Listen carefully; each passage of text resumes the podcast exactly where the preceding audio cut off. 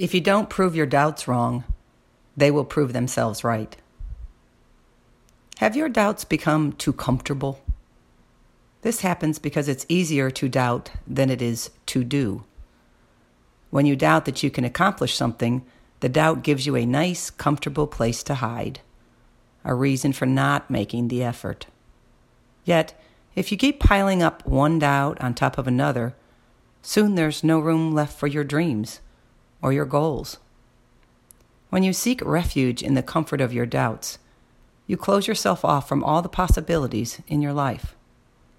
Don't let that happen. Get up, get going, and make those doubts disappear.